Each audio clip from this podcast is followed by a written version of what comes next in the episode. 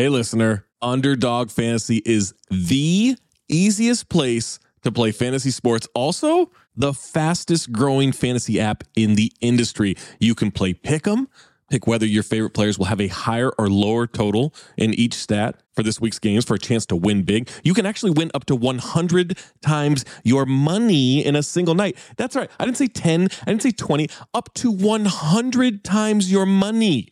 Pick between two and five players, build a pick 'em entry. My favorite feature, you can make rivals picks, pit two players against each other. Wembanyama versus Nikola Jokic, Tim Hardaway Jr. versus Norm Powell, Kawhi Leonard versus Steph Curry. Who knows? Maybe Grayson Allen versus Pat Connaughton. You get where I'm going with that. You can do it all with Underdog Fantasy. Make sure you sign up today with the promo code DING. That's D I N G and get your first deposit doubled up to $100 as well as an instant Pick'em special. Visit underdogfantasy.com or find them in the App Store. And don't forget to register with our promo code DING, D I N G, to get your first deposit doubled up to $100 as well as an instant Pick'em special. Must be 18 or older and present in a state where Underdog Fantasy operates. Terms apply. Concerned with your play? Call 1 800 522 4700 or visit www.ncpgambling.org.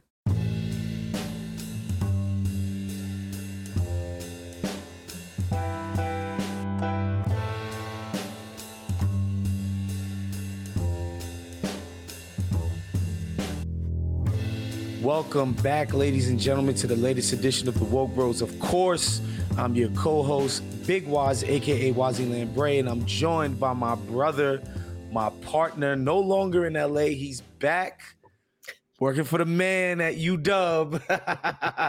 Danny Bessner, what's going on, brother? Hey, Wos, thanks so much for having me. Uh, glad to be back. Hey, I, Yes. was, I was I was noticing something today. I was I was thinking about it. I think I've been on Woke Bros nine or ten times. I haven't yet been on the NBA pod. Well, why not? well, I'm not the guest booker on group chat and Oh, weekends with Wos. booking. Okay. Yeah, yeah, yeah. Weekends with Wos is no more. But you know what? Next time I have guest booking authority, I will come get you for your Charles Oakley takes. I, dude, we can talk about the '94 Knicks. I, I could talk about them for at least five or six minutes. I love it. Hey, listen, man. I wish that you know I had you on under um, better circumstances, but obviously, this past weekend, the the freaking violence erupted in um, Palestine and Israel. Uh, of course, as we speak, um, the Israeli army is bombing the living daylights out of Gaza. Of course, on Saturday, Hamas, whatever y'all want to call them, terrorists, resistance, liberation front, whatever. I mean, like the distinction sort of doesn't matter for the purposes of what this conflict is about. Um, they they swarmed into Israel by land, by sea, by air on hand glides, Yeah, that which was is the wild video. craziest Yeah, the, the, craziest part to me yeah. and yeah, they killed a bu- they killed hundreds of people. They took a bunch of hostages. Um, obviously, this elicit elicited um, a very strong response from an Israeli regime that's used to sort of fucking these people up anyway. Um, Yeah, we can talk about specifically like the the, situ- the the sort of situation. we'll get it. We'll get into that because I wanted today to act as sort of a primer, right? Um, the on Israel and Palestine because I watch a lot of news events. I read a lot of the accounts coming out of the mainstream media. Um, of course, there's people on Twitter fighting back and forth, but I feel like they just throw around these terms um, and talk about the conditions on the ground as if everybody who is um, consuming the news knows exactly what they mean, exactly what those conditions mean. And so, obviously, Danny being the PhD scholar that he is on history, specifically with this um conflict, uh Danny being somebody who obviously is Jewish American himself, but also what gave it away? we won't we're not getting canceled this episode, Danny. Um, but also like you're somebody who went to Jewish primary school, right? Um, you're somebody who did have you done the birthright trip? I, to I didn't Israel? do birthright, but I went on a different type of but type similar- of trip, similar Uh, trip to Israel. I haven't been in, in 20 years, over 20 years, but I, I have. So you're very familiar with the orthodoxy, the sort of Zion Zionism doctrine, if you will, if they if there were such a thing. Like you're yeah, it's, it's a familiar with that. nationalist ideology. There are different um, strands of it, uh, but yeah, there, it's certainly a nationalist ideology. There's a, a labor Zionist strand, which isn't very powerful. There's a religious Zionist strand. There's a more ethno-national Zionist strand. So just like there are different versions of Americanism, the American ideology, Right. there are different versions of, of Zionism. Um, and just from a technical stance, it's absolutely true, and it's an ideology. So as it stands right now, what's your understanding of what's happening on the ground? So, uh, should I give like a little bit of a larger context? Yeah, go ahead. Do you? Yeah. So, so basically, Israel has occupied this place on its west, eh, basically in its west half. Like if you if you look at Israel on a map, there's a small part in its west western border, really southwestern border, slightly um, called the Gaza Strip, um, and Israel has been basically in control of the Gaza Strip since the 1967 Arab-Israeli war. Um, and over the decades, um, the situation in Gaza, for a variety of reasons, has gotten worse and worse and worse. It's oftentimes referred to as the world's largest open air prison. So that might give a sense of the conditions. Um, so just basically the, the the most important sort of political faction or or group um, is Hamas. And as Wos said, uh, Hamas recently, last week, broke out of Gaza and did exactly what was said. Um, this is a big deal in Israel, just to give some very specific um, political uh, uh, context. One of the Netanyahu's government, and Bibi Netanyahu is, of course, the prime minister of Israel, and he was ruling the government. Um, one of his main things was to actually de emphasize the importance of Gaza and emphasize instead the importance of the West Bank, which is on Israel's east side, east border, uh, and which is a larger, much more developed, um, more stable territory than Gaza. So Netanyahu focused more on settlements um, in Gaza, annexations, uh, sorry, settlements in the West Bank, annexations in the West Bank, to the detriment of Gaza. So one of the one of the things that is, seems to have happened is that the Netanyahu administration's focus on the West Bank created an opportunity for Hamas to break out of Gaza and uh, do what the what the group did, you know, murder civilians and and, and take military targets as well um, in uh, last Saturday, like was said. Um, so this. Uh, so just one more quick thing. Um, after the attacks, the question was how Israel would respond.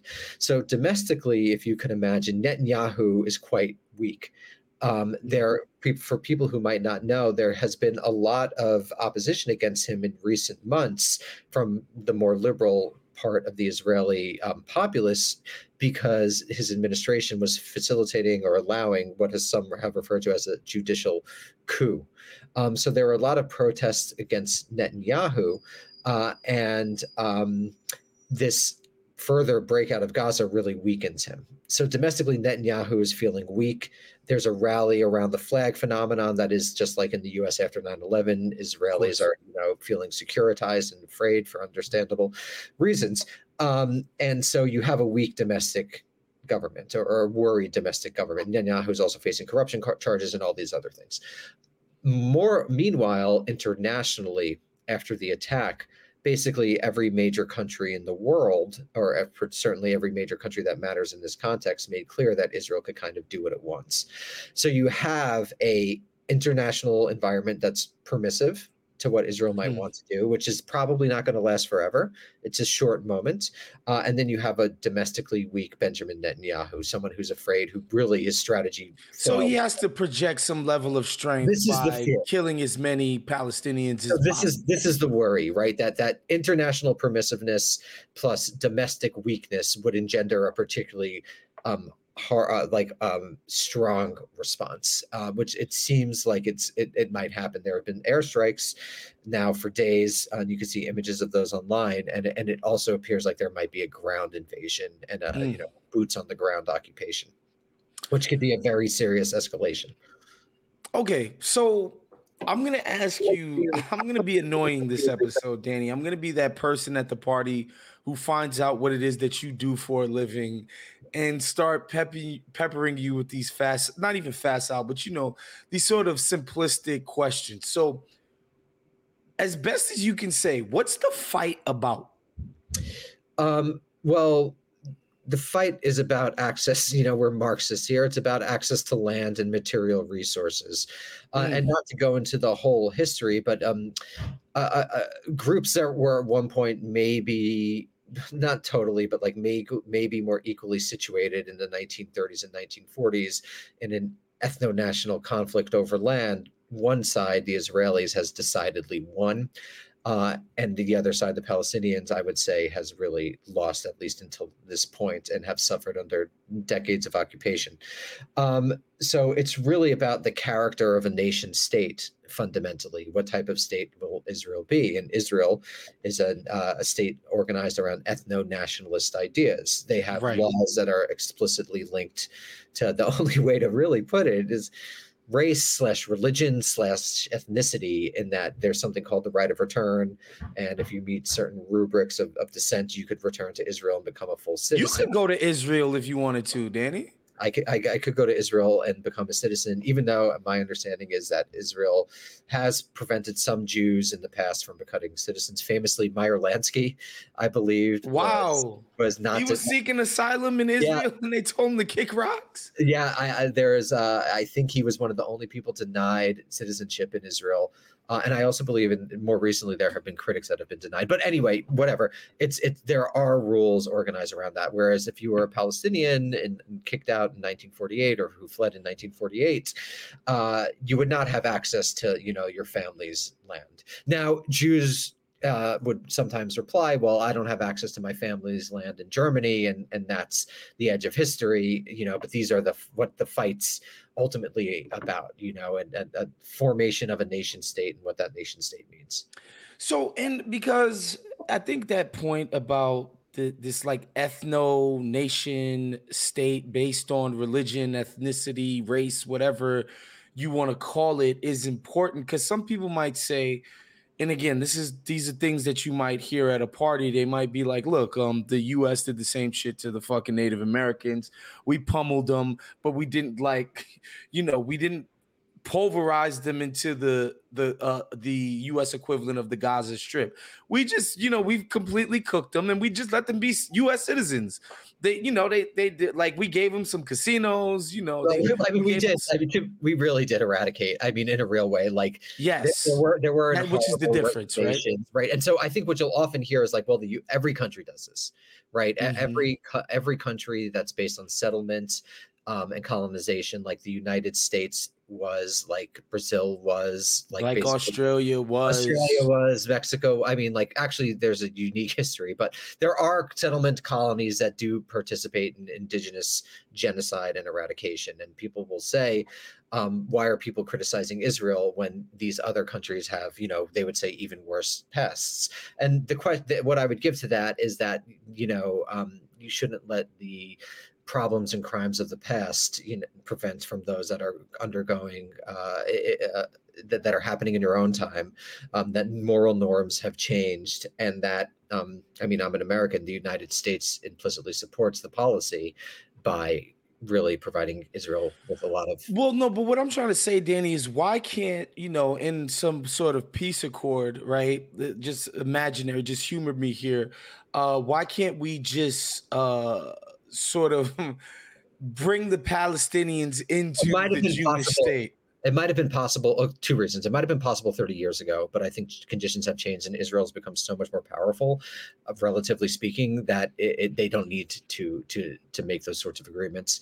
Um, and um, two, the, there's a fear that uh, Israel's character as a Jewish state won't be preserved if there's a lot. That's of, that, and that's what I was kind of getting at. It's yeah. like idea if we do form a nationhood in this place. It is a Jewish um, state, you know, that is and, that and exactly. And we bring all these Arabs into the nation, then the entire point of Zionism, which is a state that is Jewish, is that becomes moot. Like, what's right. the point? Which emerges, and I think this is really crucial in order to understand the Israeli perspective, which emerges from the traumas of European sem- anti-Semitism that culminated yep. in the Holocaust. I yep. mean, the Holocaust is still in living memory, so there there are a lot of people um, who believe that, and one hears this growing up as a Jew, that there's a safe haven, that that you you know you can't you can't know that there won't be another Holocaust. And I think it's important to understand like the sheer trauma of the Holocaust to the last three or so generations of Jews. Um, I think the number is one in three Jews were killed. You know, like on the world stage. Um, I, I, hope I get these numbers right. I used to know exact two thirds of European Jewry. You know, like the European Jewish population was eradicated, and Israel's response, and Israelis many would admit this to the, that sort of genocide, right? So this is sort of the mindset, this post-traumatic mindset of a state formed in, within living memory of a genuinely eradic- er, eradicationist project. You know, with many people have direct family connections to people murdered, and that even I do. You know, and so it's just like a very common thing. And so I think this is what's undergirding a lot of the Israeli policy and American support for it in particular. Now, to me, I would say that you know we have to that that that sort of emotional reaction to a genuine trauma shouldn't necessarily guide policy now and forever and that there are other considerations to be had when discussing this. So because i listen to your show a lot danny um shouts to the fellow prestige heads go make sure you subscribe and become a patreon of american prestige. Um substack oh, excuse me, Substack. Sorry, sorry, sorry, Substack. I get my subscription service. Yeah, you get your independent. Now that you're big time, you don't care anymore. Well, I mean, you know, we're gonna have to worry about that. well, we'll see. Um, I, I feel like that's a that's an animating part of the sort of posture that Israel's state takes. Right? It's like, um, no, we can't have some half Arab state when um you know in the past it's been state policies in places like Germany to eradicate us, in places like Russia to completely subjugate and um fucking oppress us, in places like the United States to not accept people trying to flee the fucking Holocaust. That's part of this story. And it's like that close enough that it still has emotional resonance. In a hundred right. years, it probably won't be, you know, but mm. like people my grandparents' age were in Auschwitz. Still right. generationally kind of close. Like my child, like he will feel less close, and it, his my grandchildren, it'll be more like in memory. So gotcha. to some degree, this is fading as time goes on, but it's still something like Netanyahu, who's what 70. I mean, it's a right. living memory, you know. Yep. that undergirds a lot. Of, not to excuse by any stretch, but I just trying to explain the sort of mindset. Sure. So I want to get to the sort of Palestinian mindset um, in all of this.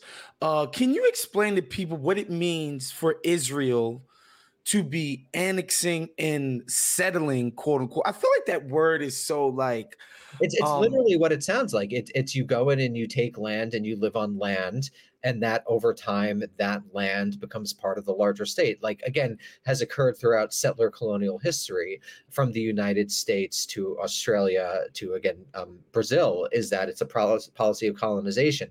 What's what's strange or what appears strange about it and that makes it difficult to understand is that this is really hundreds of years after the moment when colonization happened and it's after hmm sort of the decolonizing revolutions of the 1950s and 60s and 70s right. that occurred in the Middle East and Africa in particular, and and East Asia and Asia. So it, it it's an it's an atavism you know, in a sense that there's still this like in progress colonial project. It's project happening.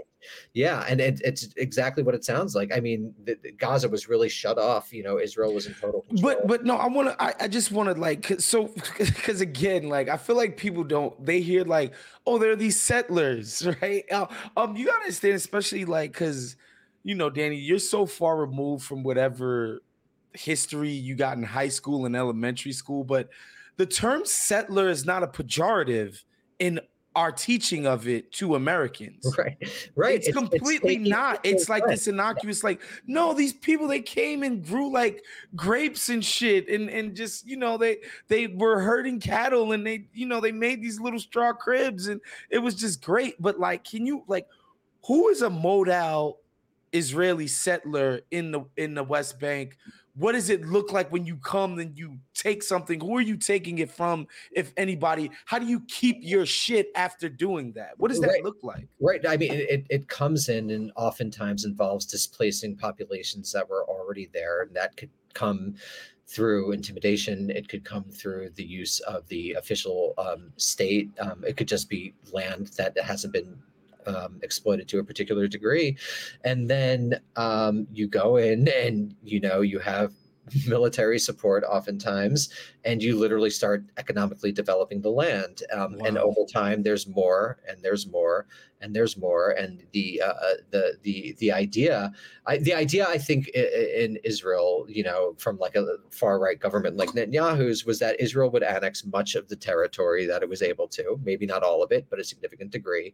Um, there they would be in relative control of the west bank. Um, gaza would be an afterthought and um, that would be it um, and so, So, yeah, you you hear this a lot in the news. There's this idea that a lot of the military might was deployed to the West Bank in order to secure these settlements. These essentially these new developments in order to make it like to add to the area that is to annex Israel. territory and i think Yeah. it's important i mean it's hard to to get into but this has to do with like the particular domestic political coalition that supports netanyahu which has become Mhm. more and more right wing and more and more in hock to the settlement movement which wasn't always in Mm. the history of israel supported like like it has so again this But, is but like why is it what, what is the justification for? Why is it important that they settle more of the West Bank?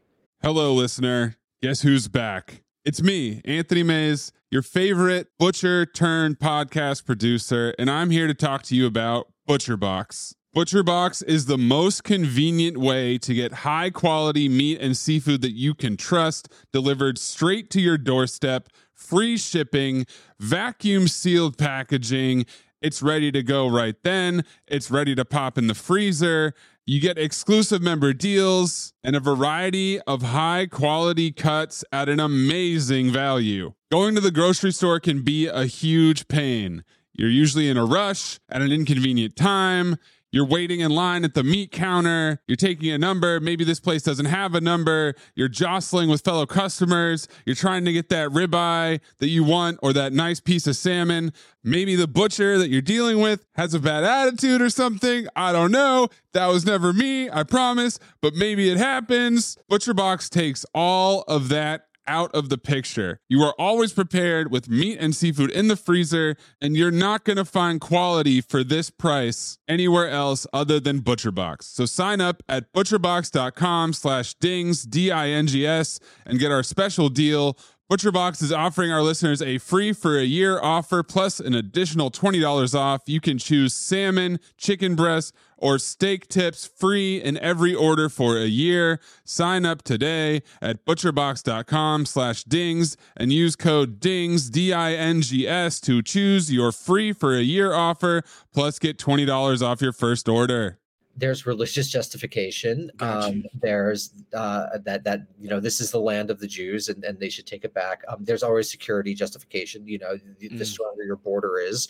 Um, and you know there there's trauma from uh, war and there's developmental um, you know basic the, the, the typical justifications for colonization. Um, and uh, it's just strange because again this happened so much longer ago here. You know i'm in seattle right now that settlement ended about 500 years ago.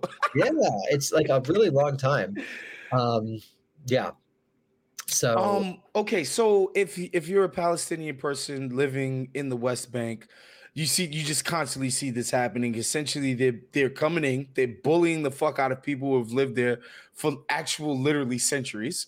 like this is not like it's not like me and my my Haitian immigrant parents just pulled up to Brooklyn and you know might have bought a crib or whatever. Like no, these these families have lived there for actual literally centuries um and it's backed by the israeli regime and they just kick these people off with the and it doesn't take a genius or a scientist to understand what's happening. It's like no we're, we're slowly but surely pushing you the fuck out of here and, and until you're all is gone it- it's it's like a it's it's been a real problem for international politics because a lot of the surrounding governments don't want to get involved because Israel has been, just become so allied with the United States and has become such a de facto part of the you know larger American imperium that it's very difficult to challenge them you know mm. in, in, the way like happened in, in the, the, 67 and 73 and frankly the Arab governments don't want to challenge them.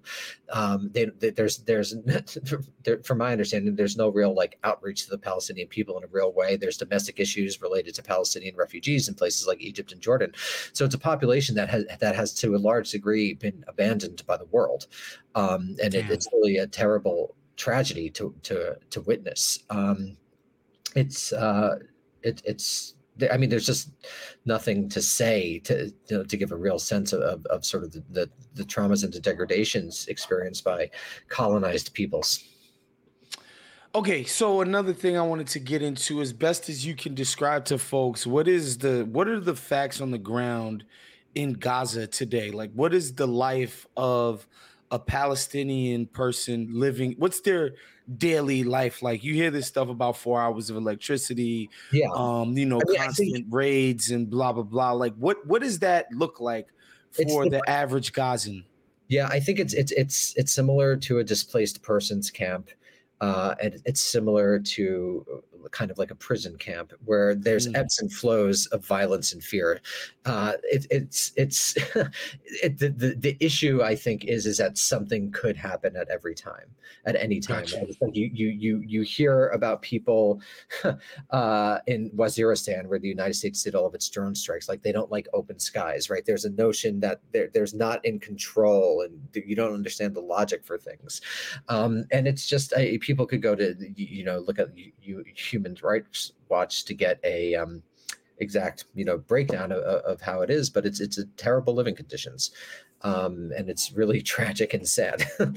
and it's every single day, right? And so it's every single day. It's it's like being in a displaced persons camp, you know with no hope of anything ever getting better and you're understanding young population um, very little hope um, I mean, because I think it, it's difficult to say that the, the, the movement didn't lose.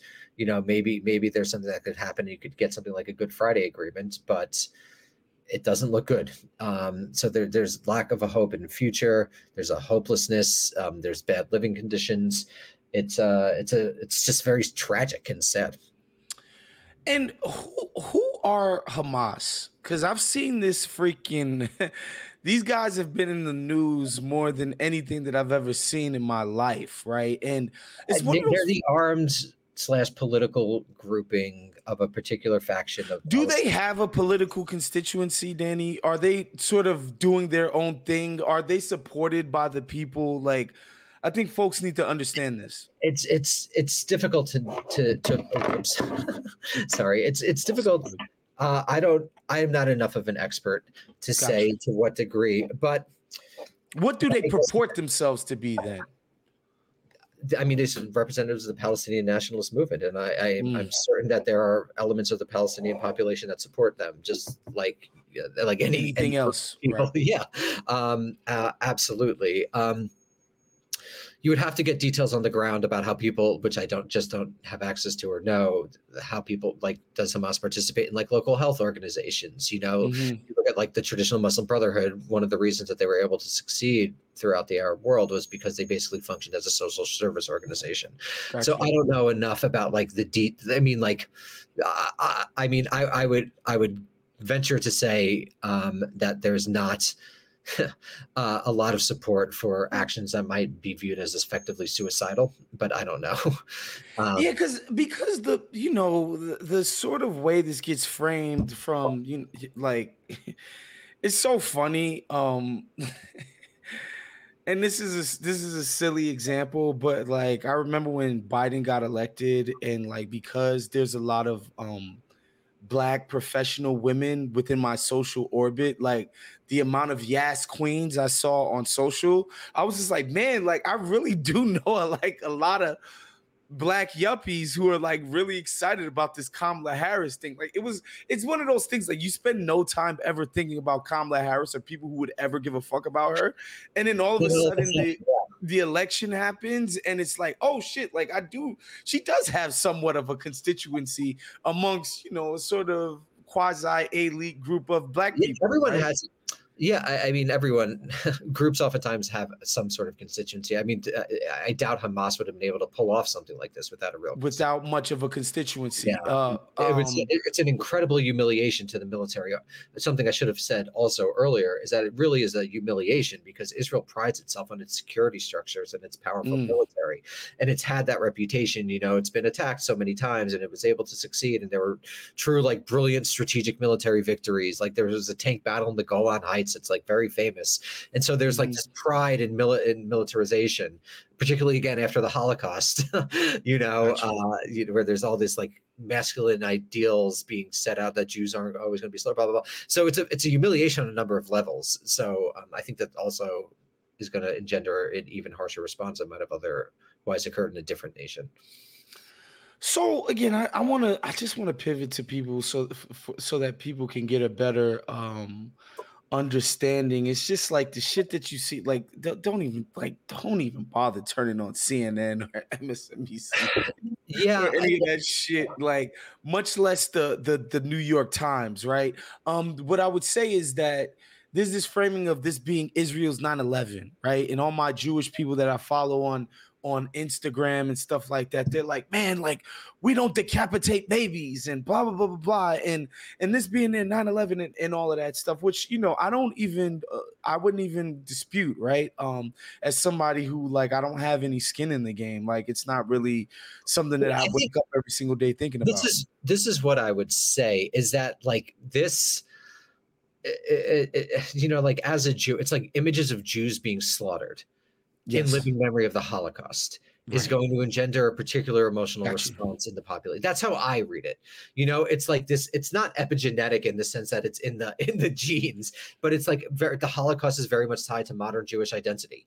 You know, like Mhm. what like uh, when I went on a trip, I went to Auschwitz, then Israel. You know, that's a particular. That's and that's the message. Like that, you're not. It's not You know, right. yeah, that- right. I think explains comments like that. That's what I think it explains, like the the, the emotional horror, um, which is, I mean, obviously the death of civilians is horrible in any instance. You know, we would say that about the death of Palestinian civilians is absolutely terrible. The death of Israeli civilians is absolutely terrible. I mean, I'm was I think I told you one of my former students was killed. This guy Chaim katz Wow. And he was a he was a great guy. He was doing peace work on the Gaza border, and he was murdered in the first stage of the of the Gaza attack, and that's a terrible tragedy. You know, as a progressive leftist humanist, um, and that's what I think engenders this sort of anger and So, so I think about it, it, um 9/11 parallels in a sort of different way. Um Spencer Ackerman, um, who you guys have had on your show, I'm a subscriber to his newsletter, Forever Wars. Which, by the way, I'll tell anybody if you want to be kept abreast He's on foreign affairs, all you need is Spencer and American Prestige. I, pro- I swear to fucking God. he's a, a Brooklyn guy too. Wow. Yeah, I, I, He- did I not- think he's I like know he from lived in Brooklyn. I thought he was a Brooklyn hipster, though. No, no, no. I think he I think he like grew up in Flatbush. I think he might have. Oh, wow. Yeah, yeah, yeah. No, he's like real. He's like really from Brooklyn. So he wrote a piece in the Nation um, about 20 years since 9/11. Essentially, uh, he went and visited the 9/11 museum, and he was like, "This shit is such a waste of time and like such a tragedy in the way that we tell this story because it's such hogwash." Right. You know, this idea that these these crazy Mus- Muslim extremists just they just dropped from the moon, Danny. They just dropped from the moon It just hating it- America, Yeah, right? and this, totally this idea of an unprovoked attack on the U.S. land, and this this death of innocence, and none of these people deserve this, and blah blah blah blah blah. And the point that Spencer was ultimately trying to make, he's like, of course. The people in the buildings in the Twin Towers did not provoke an attack.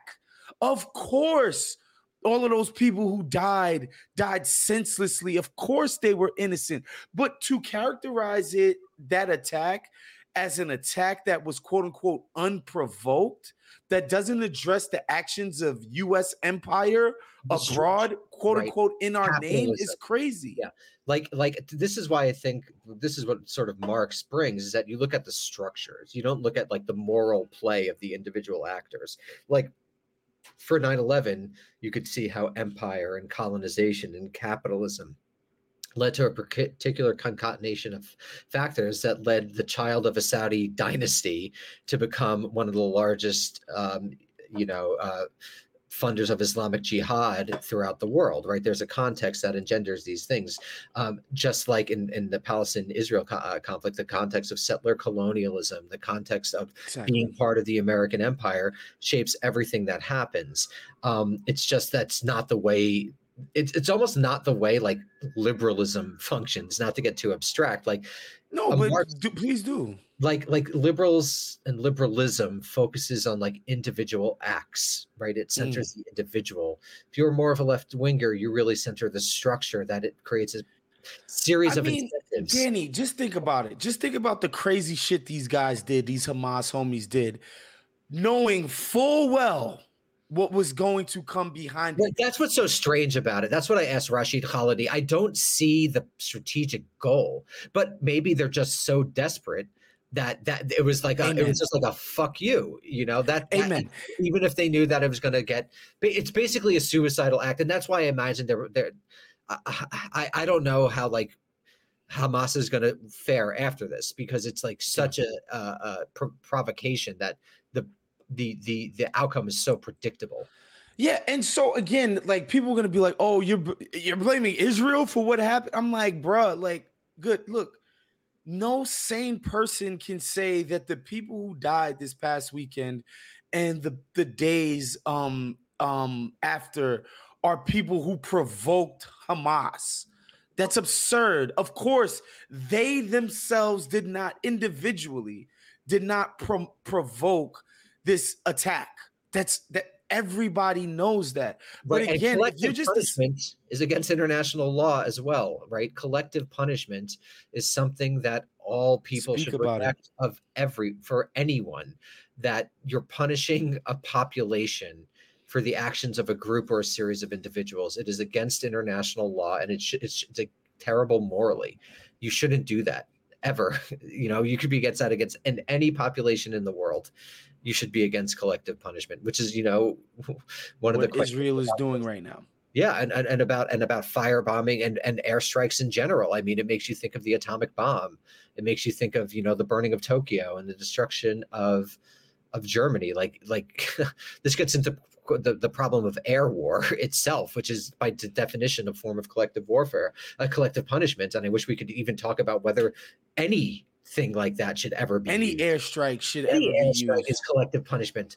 And, and and just one thing I want to make sure: if you ever hear that it's like, um, like really targeted and really well, that's just not true. Nothing Of is course, come on, precise like man. Yeah. And and and that's what I would that's what I would say because a lot of this stuff is about you know decapitation of babies. Uh, of course, this is heinous. It, like if this actually happened, if this Yeah, actually happened it's- on that's absolutely inhuman. this isn't even no nobody would argue that that shit was okay but what i would posit to those people i'm like would you have rather that hamas had us airplanes to bomb israeli babies with Well, is that somehow a more honorable death for those that- babies is it more just when it's done that way I think it gets into you could just see that we talk about this conflict like it's two equal states. And it's just basically And one it's just not. extremely powerful state and and and a, and a society of people that are incredibly disorganized. Um, and you could see it with the destruction of Gaza going out right now with very sophisticated, if not, you know, accurate weaponry. The the issue I think is is even if Israel followed every international law and, and every guideline to a T, um, this type of warfare is going to kill innocents, and and we should just be against that in principle. 100% um and i want to get to you about some you know talking points that people might encounter while they're trying to follow this news story right i think obviously there's just going to be a much you know bigger fervor to try to understand what's happening over there. Just now, I'm sitting next to my lady, and she's watching a video on social, and some fucking British guy is like, essentially, there's no such thing as a Palestinian people. Um, uh, like they they, they were never the sovereign of this land. They never had control of this land. There was there's no such thing. There never was a Palestine. What would you say to something like that, Danny? all nationalisms are constructed. I mean, I would really point people. We we we made this um, long series on the history of Palestine with Rashid Khalidi. Please go listen to go this. listen to it because I mean, all nationalisms and identities are constructed. So it's such a silly thing to even say. There's no like real Americanness. There's no real anything. These are all constructed over time in historical context. And the Palestinian national identity is as legitimate as any other form of national identity, is what I would say. And to claim otherwise is very strange, ahistorical, and a theoretical.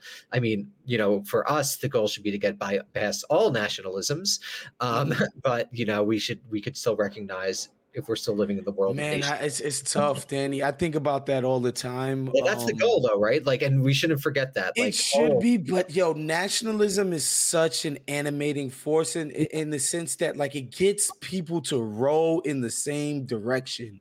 It's yeah. so fucking powerful. Destroy dude. the left, dude. Like the fucking nationalism is why the countries fought each other in World War One. Why the working classes fought each other and didn't unite. Nationalism is the most powerful ideology of the last 500 years. It's not even close. It's not no, even close. Not even close. and so I want to get you out of here. I don't want to take too much of your time, Danny. Um, there's no way to solve this. Um, the Palestinians are pretty duck. They're not going to leave. Um, they're not going to move. Yeah. Uh, the only way to end this literally would be to kill them. Would be to or make Holocaust citizens of, of, of Israel, right? Right. That's that's it seems like the only two options. Right, because I think what what the Israeli government had hoped was that they could kind of just not address it that that there would be a rump Palestinian group in Gaza and an increasingly rump one in the West Bank, and they would kind of just always be there you know kind of like how racism always kind of exists in the united states right. they would kind of just always be there and the, the shock of one of the reasons that this was just such a big shock is that it showed that you can't demonstrate sorry you, you that that you can't just ignore it so it's it's going to force a reckoning for israel uh, for the and the United States that supports Israel is that what are you going to do in, in this situation? And I, I would ur- urge people in, in, the United States listening to this, they have any interest to tell their political representatives that one shouldn't support collective punishment of a people ever. Man, there's uh, really nothing much else to say. Danny, thank you so much for your time today, man. This this brother is a scholar. This is like literally a historian. You know, a doctor. a, a, doctor. Doc, I, have never called you Doctor Danny Bessner before. Dr. I need Danny to start Bessner. calling you Doc. Yeah, when I, I uh, when I reply to like wedding invites, I always write doctor. And when I when I book planes, when I book planes, that's the only time I ever use it. I love it, man. American Prestige, obviously, easily one of my favorite podcasts. Again, um, I cannot implore you guys enough. Go listen to um, your uh, Danny's uh, discussion or it's a d- discussion series on the history of Palestine.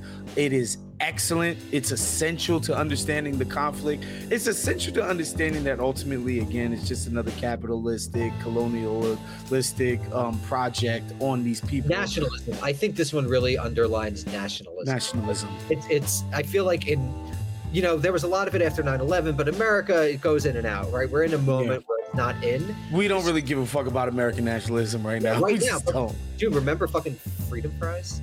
Uh, oh my God, it was nuts. 9/11. It was crazy. People would yeah. get like I remember I was reading people would get attacked for not wearing the American flag. You know, so like sure. it's not like that. But but I think this highlights you know the the many problems of nationalism in the world. All right, we will see you guys next week. Peace out.